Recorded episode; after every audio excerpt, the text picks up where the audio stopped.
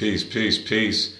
You are now tuned into episode 17 of No Bookie Info. It's your boy Tree, aka Philip. That's P H I two L's I P.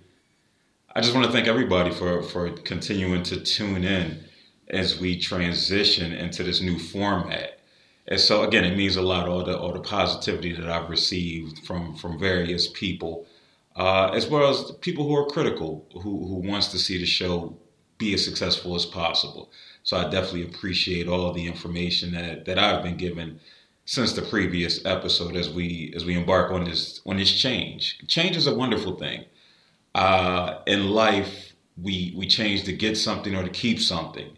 That's something one of my my old college professors told me. Uh, rest in peace to Dr. Kamara at Bloomsburg University. And it's funny, like I went to him right? I didn't go to him for to receive any type of mental health treatment or anything. I went to him because of a woman. I guess when you're 17, 18, I guess I don't know what you call. I don't want to say female because I know the, the feminists will get upset if I say female. So I'll say woman. Yeah, once you get 18, you make that transition from a a, a young woman to a a, a woman. so you know, I went to him to to have this discussion about. Listen, why doesn't she want me, right? And it's, we'll call her Felicia, right? And so I went to her, I, I went to him to find out why Felicia doesn't want me. And he told me that quote. He said, Listen, Phil, in life you change to get something or to keep something. I'm just thinking in my head, what are you talking about? I just want to understand why I've been chasing her for, for three plus years and I still haven't you know, she still won't be my girlfriend. And I never really got an answer to that, but I guess the answer was within. And so her and I ended up just being good friends. It's funny, I, um, on my birthday, on my trip to Miami, I actually ran into her. And so, you know, she's one of these people that keep their same numbers. And so I, cause I remember the number. And I know that sounds little like, man, that was probably about what, 13, 14 years ago. Yeah, I mean, listen, that's back when you had to remember numbers, especially when you when you care. And so, you know, I text her like, "Hey, I I see you in the airport." because I wasn't going to go up to her and be played. I didn't know who she was with. And then we always got to be mindful about not wanting to get played, right? Because that's the worst thing. Taking that, you walk up to somebody like, "Hey, how you been?" and they hit you with the, "Who are you?" or "I'm good." Now I'm a hard person to forget, you know, especially the fact I bought her some pink Bo Jacksons down South Street. Right. Well, my mom bought it because I didn't have a job at the time, and so I sent out the text and said, "Hey, what's up?" So she came over to me. We sat and we talked for maybe about 20 minutes, and then she told me that, I, and I knew through Facebook, you know, seeing her post sporadically, that I guess she was engaged, but at this point she was married, and so I guess her and her husband were on. They were about to go on a vacation and so our flight ended up getting delayed, and we, myself and her and her husband, ended up sitting in a bar drinking. Uh, and it was uh, it was interesting. It was interesting. I would never thought that that would be. Um, I never thought that that would be where I would end up, right? And so, listen, it was it was an interesting experience. I thought it was I thought she was going to be my wife. That's why it's so it's so interesting to me. I, I, really had ideals of wanting to marry her. Again, this was at age 18, which which can change as you get older. So, you know, it was it was a beautiful thing. It was a beautiful thing. It's always good to have positive relationships with people who are who are in your past. So props to Felicia and in that situation for helping me grow as a person. I, I think it played a, a, a, a, an integral part in me progressing as a man as I as I continue to get into future relationships within my life. I recognize that, especially now, that I, I, shouldn't take any type of relationship for granted. And still, at times, I do because I am human, and I, I tend to recognize now that that I am imperfect. You know, I'm not perfect. You know, imperfection lies within all of us and I need to make a more concerted effort into into into keeping these these good and decent relationships that I have because they they help me out as well. They help me level up as a person, which is is so critical. And and my ultimately my primary goal in 2017, which is which is energy reciprocity. So if I've done you wrong at any point in life, I just got to say my bad. My bad. so we are going to to get into these streets and, and, with the topics we have here today. So it's not it's not as many topics because I, I find it productive to. I want to get more in depth with, with some of the with some of the discussions in these streets because I, I think that we can do a disservice at times when we when we don't fully develop our opinions and, and our thoughts on the matter. So just I appreciate again, I appreciate everybody for tuning in and all the positive the positive words that I've that I've received. So first we're going to talk about snowstorm Stella. I, don't, I guess maybe winter storm Stella. So I live here in Philadelphia. For those who don't know, Philadelphia, Pennsylvania, not Philadelphia, Mississippi, which I didn't know existed until you try to search something online, and it's like, do you live in Philadelphia, Mississippi? It's like I never knew. And honestly, I would never go to Philadelphia, Mississippi because, I mean, granted, I know how Mississippi is to folk that to folk that look like me. So nah, I'm not gonna put myself in that situation to to be potentially uh, ostracized or arrested, right? So Snowstorm Stella. So here in Philadelphia, we were supposed to get approximately eight to twelve inches of snow, and again, meteorologists they, they got a difficult job. They got a difficult difficult job. We all we end up seeing about about four to five inches of like ice of, of sleet ice, and it was heavy as I'm shoveling for an hour to to you know shovel my property. It's one thing about being a homeowner. If you lived in an apartment, you could just chill all day you can splurge on Netflix. But when you're a homeowner, as soon as it's the crack of dawn, you need to be out there because listen, you don't need that one person who looking for a lawsuit to slip on your property because you didn't shovel. So I ended up shoveling uh, my sidewalk and, and, my car, which took approximately an hour. But just the the ice and everything, it just made it bad. Actually, it makes you think like, man, I wish I'd have got like eight to twelve inches of the, of the light, fluffy stuff because that would have made it a little more easier. So, but uh, but I bring up snowstorm Stella just because with regards to the meteorologist, it's like they're like I've heard so many, I've seen so many comments on social media.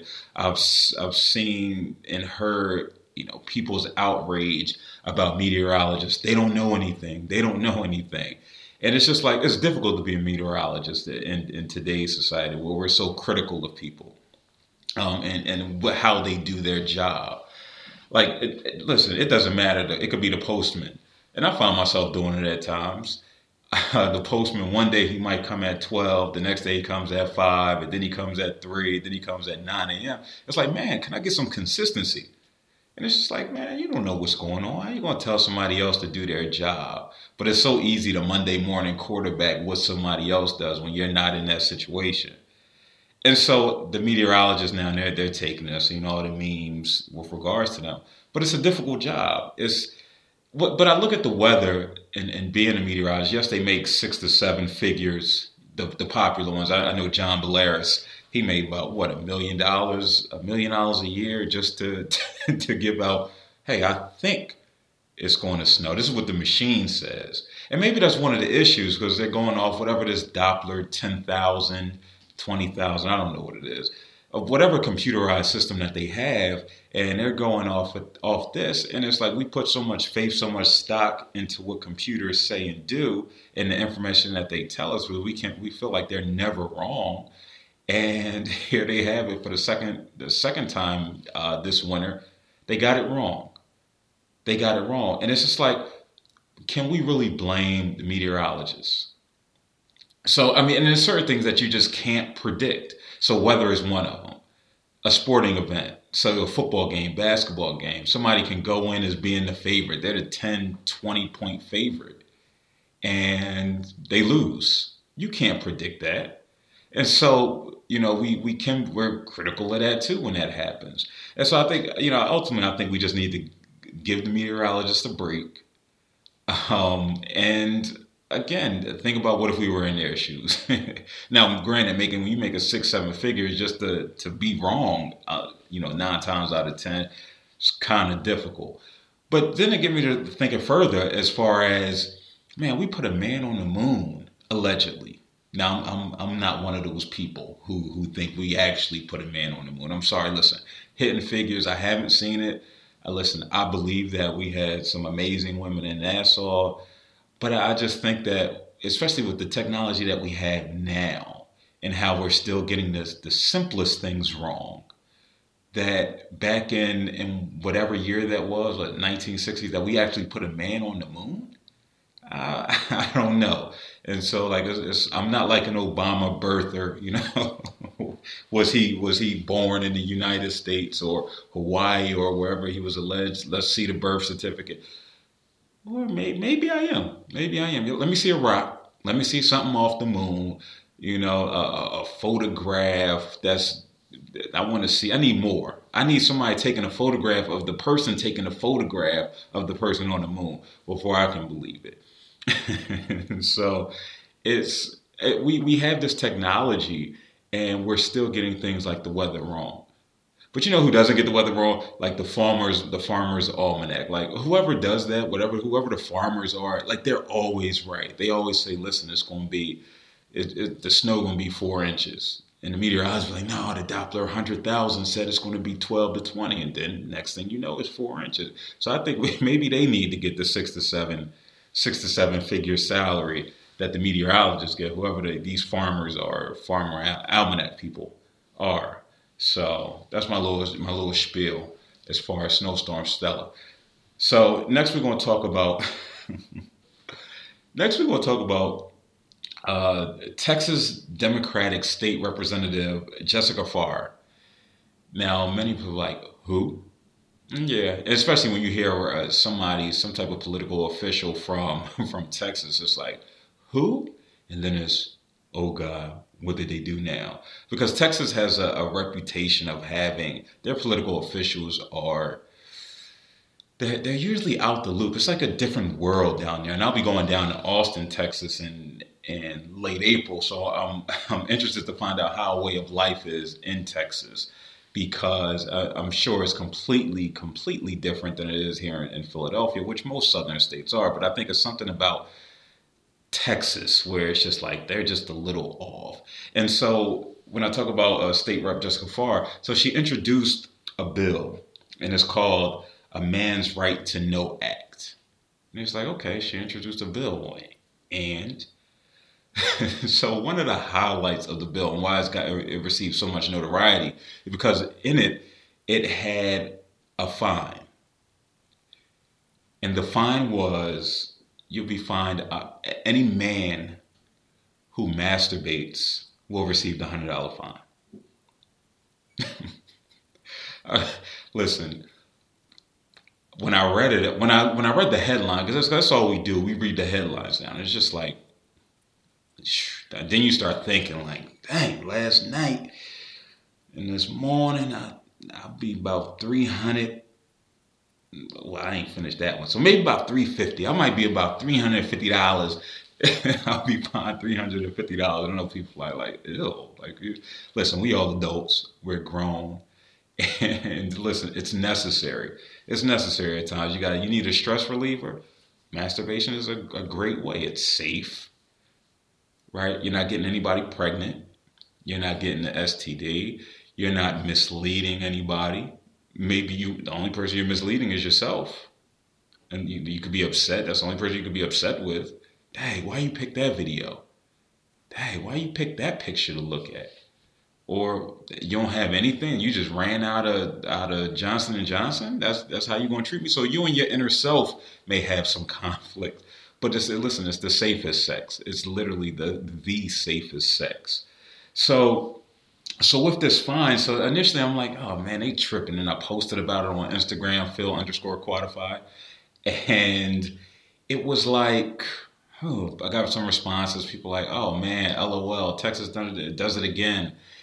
And then I went on to read what the bill entailed and why she did it. And then I'm like, aha, and so apparently the bill that she recommended was response to the 2011 Women's Right Bill, Rights Bill.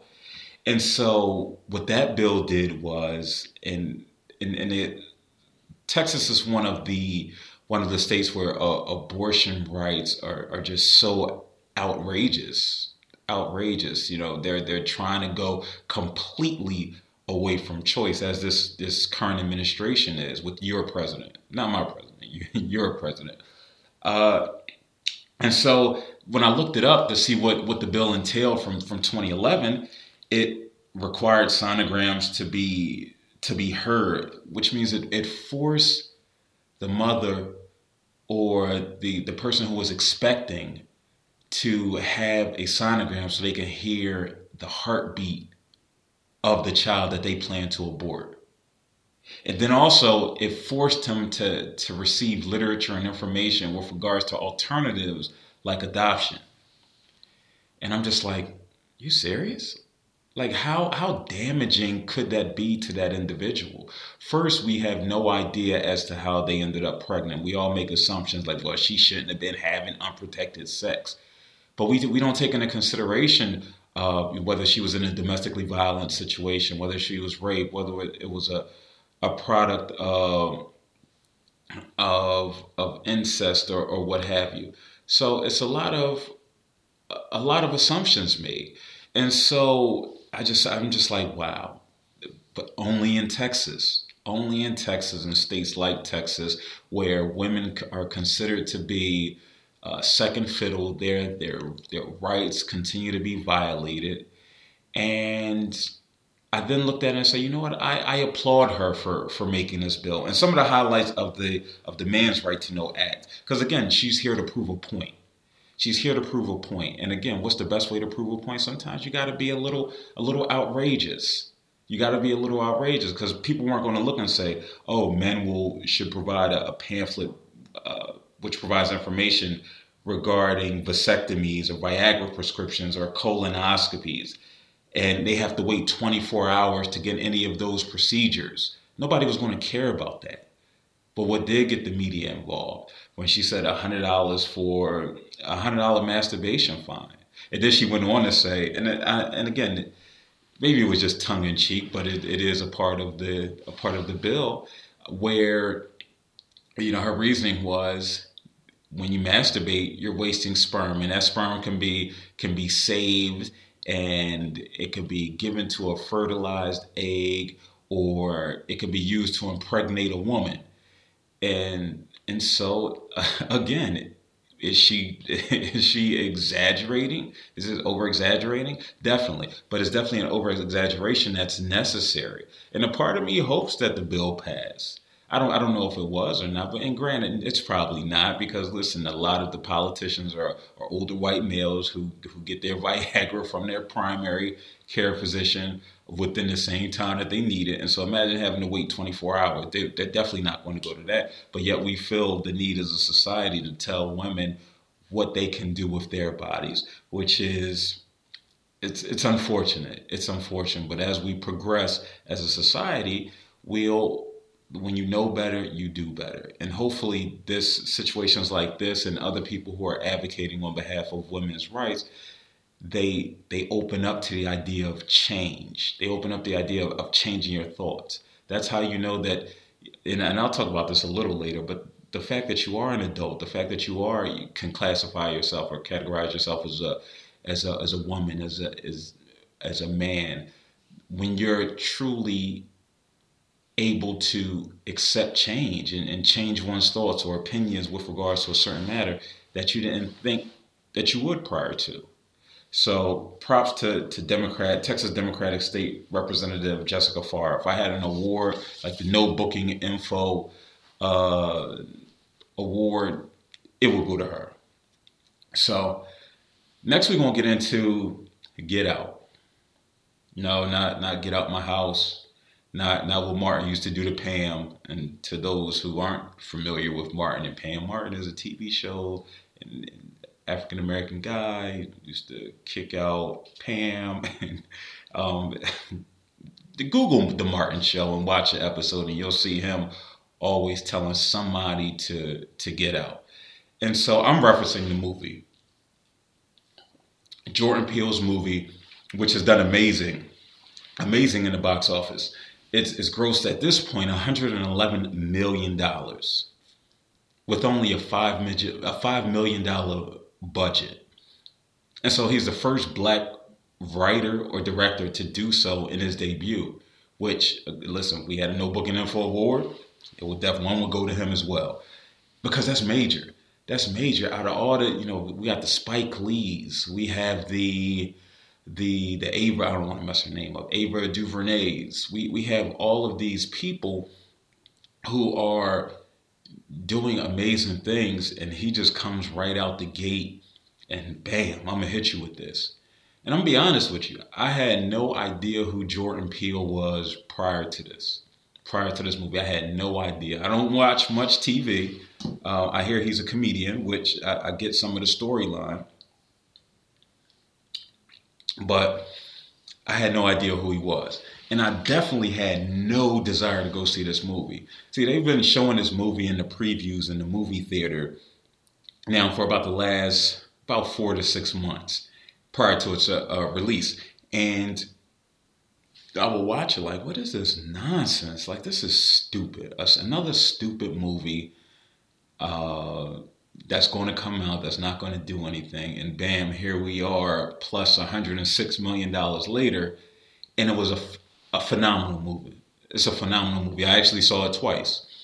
The, now, the first, the first time was a matinee and about one o'clock in the afternoon on a weekday. And so I was expecting the movie theater to be empty. When I say it was packed, it was packed. This was the, I believe, either the first or the second week it was out, and it was packed. But the thing is with these new movie theaters, man, and I'm awful. I'm awful. This is why I don't go on go on movie dates with people. Uh, I told I had to tell my daughter. I said, "Listen, baby, we can't do this anymore we can't do this anymore because I'm wasting my money. Outside of the fact that I'm getting you this this popcorn and this drink. Because we all know a movie date is a, is what about 50 60 dollars. By the time you get the tickets and you get the candy, the popcorn, you get something to eat. Because I gotta have me some nachos. I, could have had, had a full course meal right before walking in, and I gotta get the nachos. But I'm, I'm a little hip now, so I, I make sure like I'll go get me some soft pretzels. Like when I went to go see Get Out, I got me some soft pretzels, bagged them up. I listen, can I get those in separate bags? Separate bags. Put them in my socks. Walk right in. Now I was going like, shoo, I was I was walking, and I was like, listen, can I get some cheese? Because I'm not going to pay ten dollars for some bites when I could go to Philly Pretzel Factory and get three pretzels for for like two dollars. So you gotta listen, and props to the to the to the women who take the big bags to the movie theaters. Now I never know what's gonna happen when they have to check that bag. I always be sitting watching. Like I need to like put on an Insta story each time I see that because I'll be like, man, if y'all get got, I don't know, you about to miss out. You about to miss out on at least 20 $25. And he's gonna miss out. He's gonna be frustrated. And that candy, that candy in the bag not gonna help. Even though it's his candy and he told me to put it in there. So, so and the reason why I don't go to the movies is because I fall asleep every time. You can't give me a recliner. You can't give me a, a, a reclining chair, soft butter leather, then turn the lights out. It's a recipe for disaster. You can't you can't expect. And I think they know. This is how they you know we're gonna get this person to come back twice because we're gonna have it, we're gonna upgrade to the leather seats, and then we're going to, you know, they're gonna fall asleep, and then they're gonna have to come back to see the movie again. And so, listen, forget out the first time I watched maybe the first 15 minutes of it, and I was gone. I was gone. Then I woke up for the last 10, 15 minutes of the movie, and I watched it. And I left out, and everybody was like, "Oh, that was that was awesome." Then I see all these comments on social media, I'm just like, dang, I missed out. Not only did I waste my money and my pretzels that I had in my socks, but but you know I'm missing out on you know some great dialogue because I, I, I hate trying to put myself in in conversations and I don't know what I'm talking about. So listen, if he talks about the first ten minutes, fifteen minutes, yeah, I'm all in. Listen, that was that was wild when he got stopped by the cops, right? And so so I ended up watching it again over the weekend. This weekend, shouts to Kodi K O D I. No, I don't know who he is, but Kodi, props to him for, for allowing me to watch things for free at this point in my life because I haven't had cable in five, six years. And I won't have cable ever again, but Kodi lets me keep up with what's happening in in, in movies and music and programs and, and things like that. So props to Get Out. Props to props to Kodi for allowing me to watch Get Out. And so, you know, I was I was just sitting thinking about as I was prepping for the show, like what was it about Get Out? There were so many things that occurred, but certain things, you know, certain nuances stood out to me. And and these are in no particular order. Uh, but the parallels to save the parallels to slavery, the, the parallels to slavery. Man, what's going on with me right now? The parallels to slavery, notably the silent auction. So when when Chris was out talking with Rose, that that name always brings up emotion. Maybe I'll tell that one day.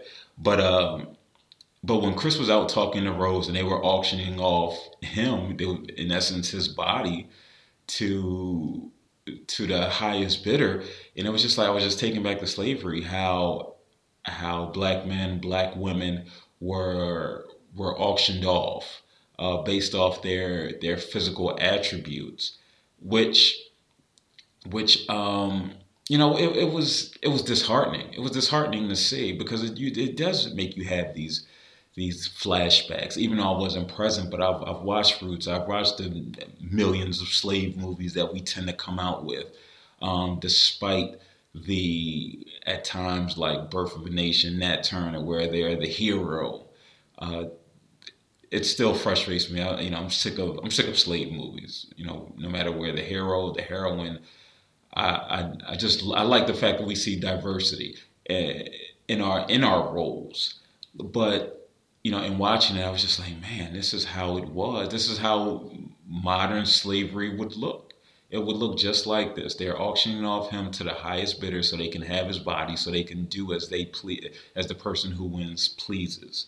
And it, again, the frustration set in. And what it also does, it it it reinforced stereotypes. Now Jordan Peele is a clearly he's a he's a genius. He, he's a genius to to put in these intentionally put in these themes for discussion. And one of the themes that, that it could be discussed with regards to the auction was just the idea of, well, why only black men? Why only black women? And so it reinforced that idea of that we're our superiority was you know, strictly on a physical level. We can run fast, as we see with the guy with the Get Out challenge. I want to do the Get Out challenge, but I, I don't know where I would do it. I don't even know if I can run about 15 steps at this point. But we we see it with, you know, we saw it with that. We we see it with them choosing African Americans who who were physically fit, who were um, who were strong and and all these other attributes which they looked for when you know during slavery times. So you know those were you know those are two of the, of the little parallels that i've seen you know with regards to with regards to slavery. Uh, also there, there were there were dynamics with regards to for example when he was engaging with the police and how his license was asked for, even though he wasn't the driver. And it took Rose um, being adamant that he did nothing wrong, having to advocate on behalf of the the black man in order for his rights not to be violated, which happens a lot. I know me personally, I was in an affluent neighborhood, uh, Plymouth meeting, Plymouth meeting, uh, Plymouth White Marsh, whatever it's called, um, here in Pennsylvania, and my car broke down in front of they had Trump signs outside their home, and my car broke down. And so, as a as a black man, and as did the the the actor from from Atlanta, uh, Lakeith Lakeith the guy from Atlanta who was also in you know here and Get Out, and how he was walking in the beginning, and he's in this affluent neighborhood, and he's like, man, listen because that speaks to the unease that we feel when we're in these neighborhoods. Because granted, we wish we could just walk down the street and think nothing's going to happen, but no, we know where we don't belong. We know where we don't where we don't belong, and so and Lakeith said as such, you know, when he was talking, having that that inner dialogue with self, and and so ultimately, I had that same experience. I, I break down in front of it's only about three or four homes. They probably worth a million dollars each, and I'm like, okay, so my car's broke down. I can't knock on anybody's door because all they're going to see is a, a black a black man, 230 pounds with a beard. And so I'm like, okay, what's the next best thing? let me so I can show that I'm not threatening. Let me let me lift up my hood, try to figure out what's going on. I have nothing. I know nothing about cars, but I'm like, let me just put up the hood so it at least looks like I'm broken down because my car won't start. And so I ended up contacting AAA, and they were going to send a tow truck in about a half hour, 45 minutes. Shouts to AAA, and sure enough, sure enough the police pull up. police officer pulls up and he's like, Everything's okay? I'm like, Well, I mean, you see my hood is up, right? You see me pacing around the car. And I'm like, well, my car broke down. I try to be, I try to be as polite as possible because again, I don't want to get shot. And this was right around the same time as Philando Castillo had got shot by a police officer. And I'm like, well, my car broke down. And so, you know, I'm awaiting AAA, and I was asked for my license and registration because they received a, a call regarding a suspicious person in the area outside their home. and I'm like, okay. I mean, listen, suspicious person. Listen, we have a black man, a big black man, a bearded big black man outside his house, outside our house. We're terrified. This was the middle of the day. It was not like it was like 9, 10 o'clock at night. And so ultimately I refused. I refused. And I became upset. I became upset. I didn't get irate, but I became upset. I said, I'm not, with all due respect, I am not giving you my driver's license because I've done nothing wrong. My car is broke down. Here, you want to see? Turn the key, nothing's happening. And he was like, oh, and he, and he still went around, well, you don't have a license. I, I said, I'm not saying I don't have my license. What I'm saying is I'm not giving you my license until you let me know that I committed a crime.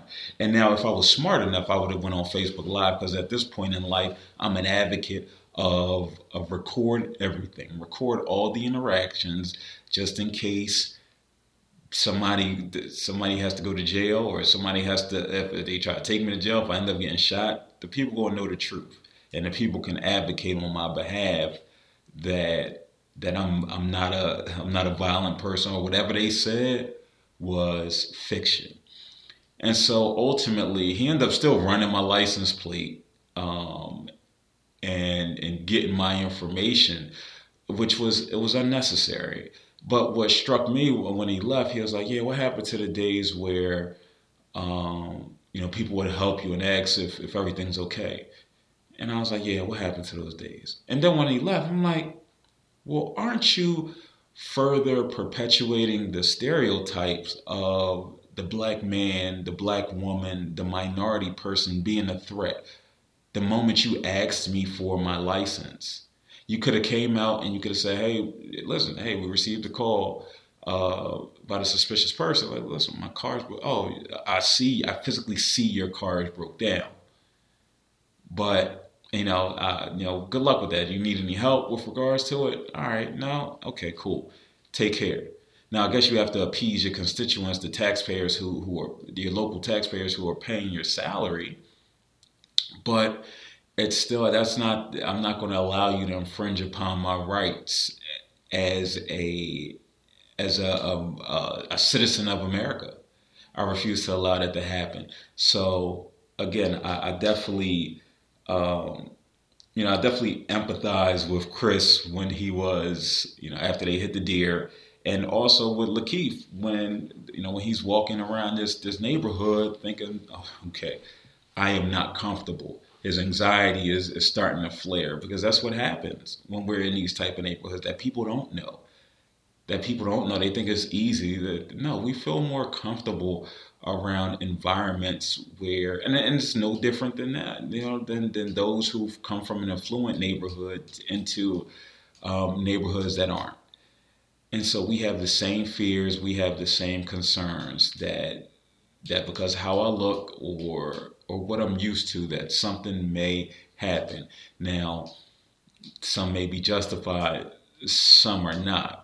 And and so a lot of it is, is based off stereotypes. And a lot is based off stereotypes, like I was stereotyped. So in that case, yeah, granted, was she scared? Who knows? But I you know, I I'll leave that. That's a different conversation about her possible his or her possible exposure to to an African American male and, and how we're perceived in the media and yada yada yada. So um, so another point was how how Caucasian people, white people go out of their way to show that they're down. So Rose's dad was, I would have voted for Barack a third time if possible. And it's like, okay. you know, where, where people want to go out of their way to say, well, listen, I, I think, somebody says, I think Jay Z is the greatest rapper of all time. But, and this was unsolicited. And it was like, okay. Um, I like No Doubt. you know, I like No Doubt. I like, um, you know, I like Ed Sheeran. I like uh, Kings of Leon. You know, one of my favorite groups ever. So I'm not sure what you're implying here, but based off, yeah, I guess it's a level of trying to break the ice to show that they're down, and we shouldn't have to do that. We should, and people shouldn't have to do that. We, um, but unfortunately, in today's society, we feel like we need these icebreakers, and the icebreakers are usually, usually awful and are insensitive, such as I would have voted for Barack a third time. So, also was the stressors related to interracial dating listen, I, have never been in a, a interracial relationship at, at, any point. I, well, I dated a girl in college, but her her characteristics were a little, and mannerisms were a little. Uh, I don't know. I, I don't even want to. That was like a blip in the radar, but you know. So, but also the unease that comes with that, the fact that she's springing on them, that they don't know that she's bringing a black man to her home. Should it matter? No. But they should be given the heads up because that'll help Chris. That would have had Chris feel less uncomfortable. The fact that they he knows what they're walking into. So maybe maybe we wouldn't have the Barack comments. You know, I would have voted for Barack a third time. Maybe they would have had a, an opportunity to you know, to think a lot more about how they're going to their interactions. Again, even though it shouldn't be much thought, because here we have we just another human being. But again, it shows the stressors related to to interracial dating. Um, trying to understand the, you know, you want to have an idea of the norms and, and mores of different cultures with whom you interact. And Chris's, I mean, Rose's parents wasn't afforded that opportunity. And then, listen, again, it comes with a lot of a lot of extra a lot of extra. You know, it's not as much looks and stares as it once was, but it's still it, it's still noticed. It's still noticed. I listen. I'll, I'll, be lying if I say when I was in the gym and I saw you know, an African American woman and a, and a Caucasian male, you know, kiss and hug, and she's like, oh, well, mine's is different. It's not, uh, oh, what are they doing? It's like that's what's up. That's what's up. That's love. And so that's a beautiful thing. But again, it's not, even though it's, it's quite, it's been normalized, it's still, you know, rare based on where you are and what it is that you do um, and with whom you interact. So that was something else. Um, and lastly about this was the the sunken place, now sink. When when they tried to you know, I guess they were putting brains in, in, in, different things, which is a little off. But you know, this sunken place, and the sunken place for Chris was, which immobilized him, was the event surrounding the death of his mother. And when I watched it, I was just like, man, like how many of us are in sunken place or sunken places, or we have that that thing that can immobilize us that can cause us to experience depression, that can cause us to experience anxiety that we haven't dealt with, that we haven't had treated. And that was the first thing that I've seen as a mental health clinician when I was watching that, when he started talking about his mother.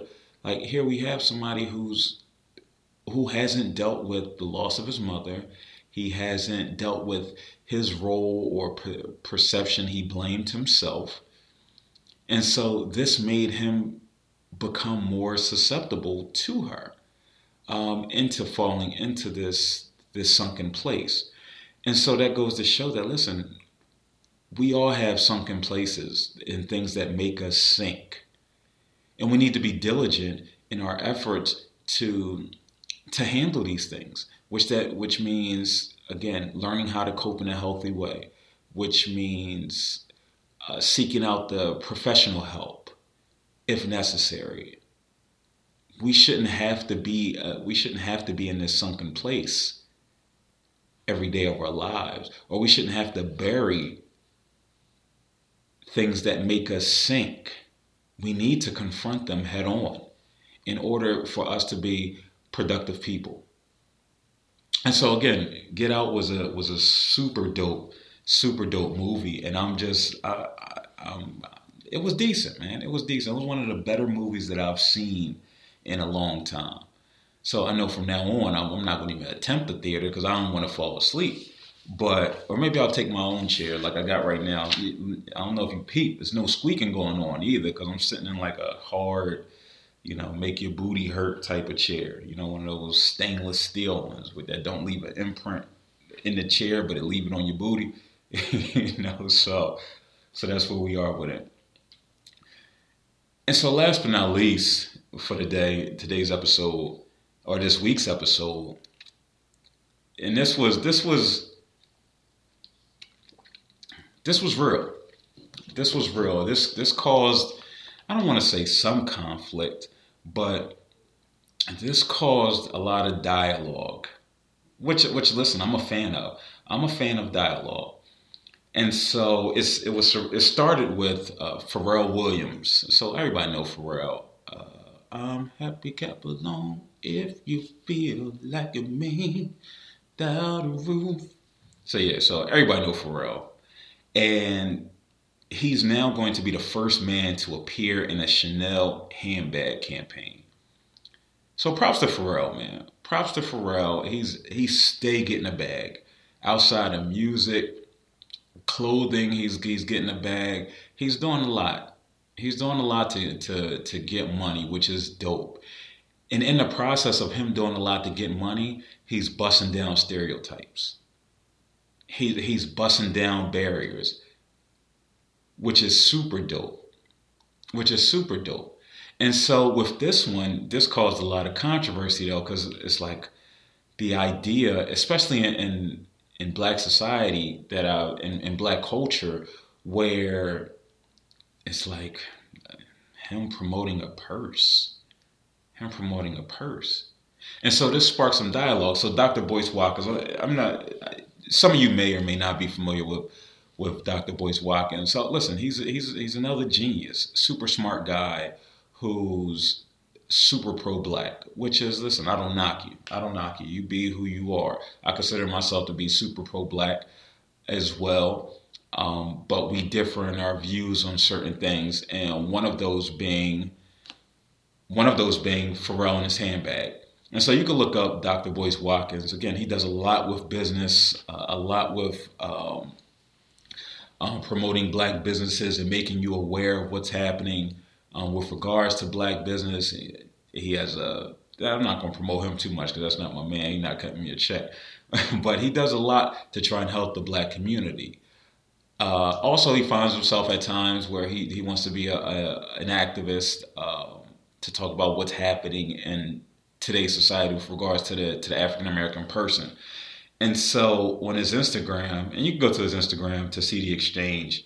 Uh, it's the real Boyce Watkins and his his comment what he posted he posted the Pharrell Williams is the first man up here in the Chanel hand, handbag campaign, and then he posted no comment as his as his caption, and then I started looking at the the responses, and they were, they were just so they were all homophobic for the most part. They were homophobic. Um, they spoke to, to false ideals of manhood within the African American community. Subsequently, that's what I ended up posting under that post. And I said, great way to reinforce the homophobia and false ideals of manhood within the black community, Dr. Watkins. And so I usually just, you know, I, I rarely, I'm not the person that's going to argue in the comments of a celebrity's page. I don't, I I don't live that life. But if I do see something, I'm going to comment on it because you never know who's going to see it. Or we may have somebody, it may affect, uh, it change the thought process of somebody else who's commenting on the post. And so, you know, again, I'm not above engaging in, and in thoughtful dialogue with somebody else. And so he ended Dr. Boyce Watkins ended up responding. And he said, Phil underscore quantify, if he's gay, then this is fine. But I don't want all of black men being encouraged to be gay. White people taught you to think this way. And it's like, right? You know, that was my Scooby Doo impression. But I'm like, wait, what? like, what? I, I don't know how he went there from what I said, uh, how he interpreted as me saying that about Pharrell being gay. But I was like, okay. So I wrote another response, and that was, I'm not really concerned about his sexuality. I'm referencing the homophobic responses that your comment brought out, good brother. If a black man is gay, straight, trans, transsexual, transgender, etc., that speaks nothing to his role within the community. The concept of manhood has become so distorted that we think a purse is significant. When you promote segregation based on stereotypes, you become an overseer, no different than the white man who you're so critical of. And so that was my response. And did he respond? he he did he responded uh, in another post, and his post was, "It is not homophobic to call out the emasculation of black men. They stigmatize you to keep you silent about black male genocide." And again, completely lost, completely lost as to the, the, the correlation between between ideas that he was that he was spouting off about and it just got me to thinking about about manhood. Now I was at a, a, a great um, a great men's session uh, a few weeks a few weeks back here in Philadelphia, and you know one of the topics that we discussed we discussed manhood and we started to define manhood, and you know I started I started thinking about you know, well, how do we define manhood in today's society, especially within the in the black community? And so I just started jotting down some ideas, and so so we got appearance, how one's look, how one looks, right? So with Pharrell, with the with the bag, with the purse, whatever you want to call it, with the tight jeans, what that are, a lot of our our young men are wearing, skinny jeans, where they're they're super tight uh, just our, our, our, wardrobe in, in general. If, if somebody wears nail polish, if somebody wears uh, whatever they whatever they wear to, to change their appearance, where they're perceived to be looked at um, as as not being masculine, but look as looking feminine, then you know that's considered not being a man. We look at sexuality. We look at sexuality you know, your manhood is dependent upon you being a heterosexual male. Don't be gay. You can't be gay and, and, and be your man's man. And it's just like, oh, okay. okay, I guess that makes sense. And along with sexuality, when we talk about our heterosexual males, we talk about our, you know, the conquest, how many women, women we've slept with how many women like us. And that's attached to our manhood. And so, and again, I, have been victim of it, which is, is one of the things that, you know, that, that really def- starts to define our manhood is our, our conversations with our friends, with our family, with, with other men with regards to how we're viewing our women now, granted, I try not to get into conversations where I'm talking about my sexual exploits, but I don't stop anybody else at times when they're doing it. Does that make me a man? Because I'm able to sit there and listen to this conversation, knowing inside that I'm I'm kind of turned off because I'm like, listen, you know, I got a daughter. I don't want her being the, the butt of these conversations. That somebody took her down. Where they, they just, just generally disregard her feelings. I'm a hypocrite. Listen, nobody's perfect. I try not to present myself as being perfect. Are there at times where I objectify women? There are. There are times. And I hope as I continue to grow and I hope as I continue to mature, that my level of awareness continues to grow. And for me to continue to recognize that my manhood isn't, first off, isn't in jeopardy, it isn't in question. That I'm a man, that I'm a man's man when I am able to to say, listen, that conversation, nah, I'm not I'm not feeling that. Can y'all hold it? Or what if somebody was talking about your mom like that, in that way? So another thing, you know, we look at manhood as far as wealth and money. How much money somebody has, if they the man. Especially within our hip hop culture. Look at we look at these people, oh, again, with the women, how many women do you have? How much money do you have? Do you have the dope clothes? Then you're not the man. Now, one of the positive aspects are the ability to provide for your family. Right? You look at somebody in a positive way if they're able to provide for their family, which is which is in my definition of manhood, definitely is the ability to provide. Whether if you're in a, a heterosexual relationship, a homosexual relationship, a, a, a polygamous relationship, your ability to provide. Because you should be able to provide as a, as a, as a, as a, as a man. Now, it's not saying you have to have the top job. And I understand there's things that, that influence someone's ability to provide. But see, this isn't just endemic to men. This is women as well, providing for your family. So before somebody says, oh man, you tripping. or, or, or a young lady, well, why is that a man? You know, excuse the voice because I want to be uh, gender. We try to be gender neutral here, right? But so, so I look at a ability to provide.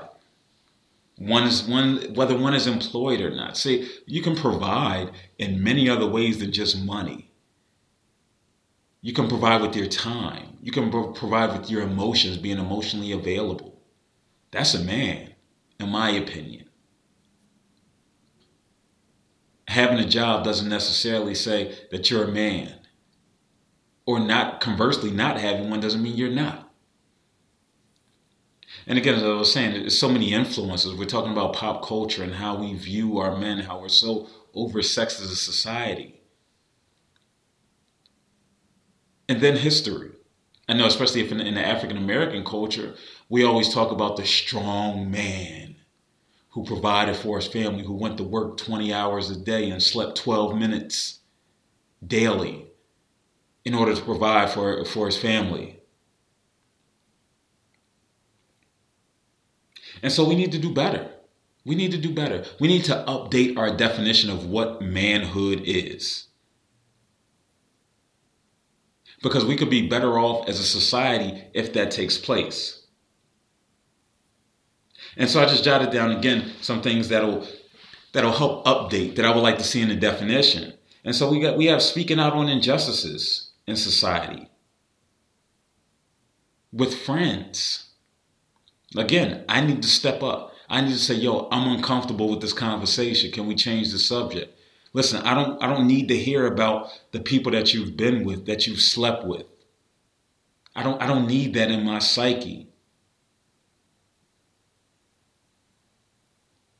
also about injustices, you know, having men uplift our women, uplift our children, support them in all their efforts. and vice versa. This isn't just about again. I can't give you. I can give you, you know, from uh, you know, what makes a woman a woman, from my perspective. But again, these are things that should be happening. We need to to figure out how we can be because we're human, and we're up we're uplifting another human being.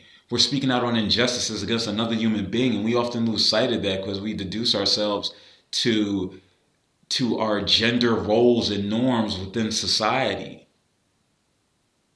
that's holding us back. Again, the ability to be vulnerable, the ability to, to, to express yourself, the ability to express yourself, be open, be open to the idea of change, and seeking help and accepting help. That's a man to me. That's a human being to me. Somebody who says, you know what?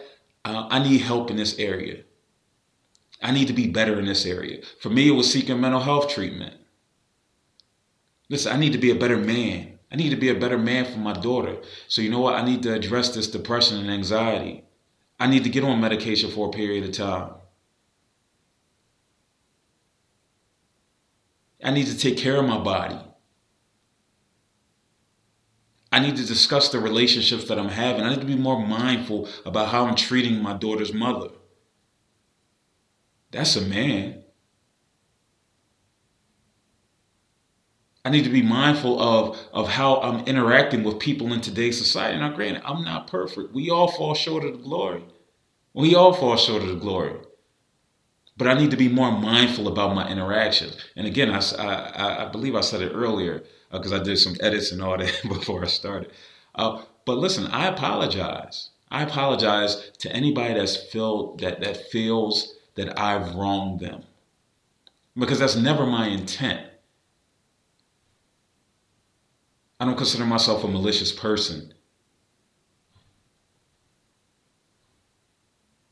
Sometimes I want the best for, for other people, and at at times that can come off in a, a, a different way because I'm a passionate person. And so I speak with, which makes me successful as a as a motivational speaker is I, I, that I speak with passion. That I'm passionate about the information that I give. That's why I'm always so exhausted when I'm done speaking, or when I'm done the podcast, because I because I give I give of self, and sometimes that can come across, and that's something that I have to be mindful of because I don't want to alienate anybody. I don't want to lose anybody that can be an integral part in, in not only my success, but me being an integral part in theirs. And so recently, yeah, I had to dole out some apologies as a man because I was wrong. I had to admit to my mistakes. And so, with that said, let's talk about ways to, to end the cycle to end that cycle, this this ideas of, of manhood, womanhood. And it starts with the youth. We got to change how we talk to our children. We got to stop telling our little boys to man up. What, what is that? What does that mean? Not express emotion? That's not being a man. So we need to be mindful about, about how we interact with our youth. We have to be mindful of how we interact with one another we should be talking with, to, to, uh, to, to our peers, our elders, with respect. We can't look at somebody and say because you have a purse, you a, you a sucker. You the F word. You homosexual. Oh, because you because you crowd, you don't wear the pants in your family. You wear the skirt. Come on, let's get away from these these these these gender these, gender uh, identifiers. Also, and again, avoid using gender roles. So that was going to be next, right? Avoid these gender roles. Avoid adhering to gender norms. That's why I say props to Pharrell. Say, listen, I'm gonna rock the, the clutch bag. I'm gonna accessorize. Do you do what makes you happy? Do what makes you happy. And then last but not least, acknowledge the bias that you have. I, I can't tell you how many people who have commented on my post and whose posts I've also commented on. I'm just like, you know, look at it from this perspective. In an attempt to have them to recognize their bias. Now, granted, when it's us, we don't we don't look to see what our biases are because that takes a lot of introspection. That takes us that, that takes us to a place of wanting to grow and learn. And what happens is we become so stagnant, we become comfortable in where we are, where we don't want to grow. We don't want to learn anymore. And so as we enter this this Maslow's uh, self actualization stage, some of us, and I'm not to not to throw out, you know, throw out these these these terms. It's like, well, who's Maslow? I have a business degree, or you know, a high school degree, uh, diploma, or I dropped out of eighth grade. No, what it is is Maslow's self actualization stage is the last stage, which is finding yourself, finding out who you are, and what your place is, what your purpose is. And so, with that, we have to abandon some of the things that we hold near and dear in order to, to change. Because again, like Dr. Kamara said, God rest his soul. In life, we change to get something or to keep something. And I want peace. I want happiness. I want to keep peace. I want to keep happiness. And so we got to make the necessary changes. Listen, I appreciate you guys for tuning in for another episode of No Booking Info. Again, it means a lot to me. You can catch me on Instagram at Phil, P H I L underscore quadefy, Q U A D E F Y. You can catch me on, on YouTube. I do have a YouTube channel. It's Quadefy, Q U A D E F Y. I'm, I'm, I'm a, i offer a lot of myself on my YouTube channel. I don't have a lot of videos, which I, you know, a lot of content, which I plan to change shortly, but I offer a lot of myself. And so you could go on there, check those videos out, and follow. You could catch me on Facebook, facebook.com backslash Philip P H I two L's I P M S W. And then you could catch the show no booking info on Instagram, no underscore booking underscore info. And you can catch no booking info on Twitter by the same name. So again, man, I appreciate you guys. I, I look forward to hearing the feedback. Um, I'm just I'm just here to offer some information. That's it. Some some some wellness. Hopefully, I make you laugh, make you smile, and bring some positivity into your life. So I appreciate you guys. Peace.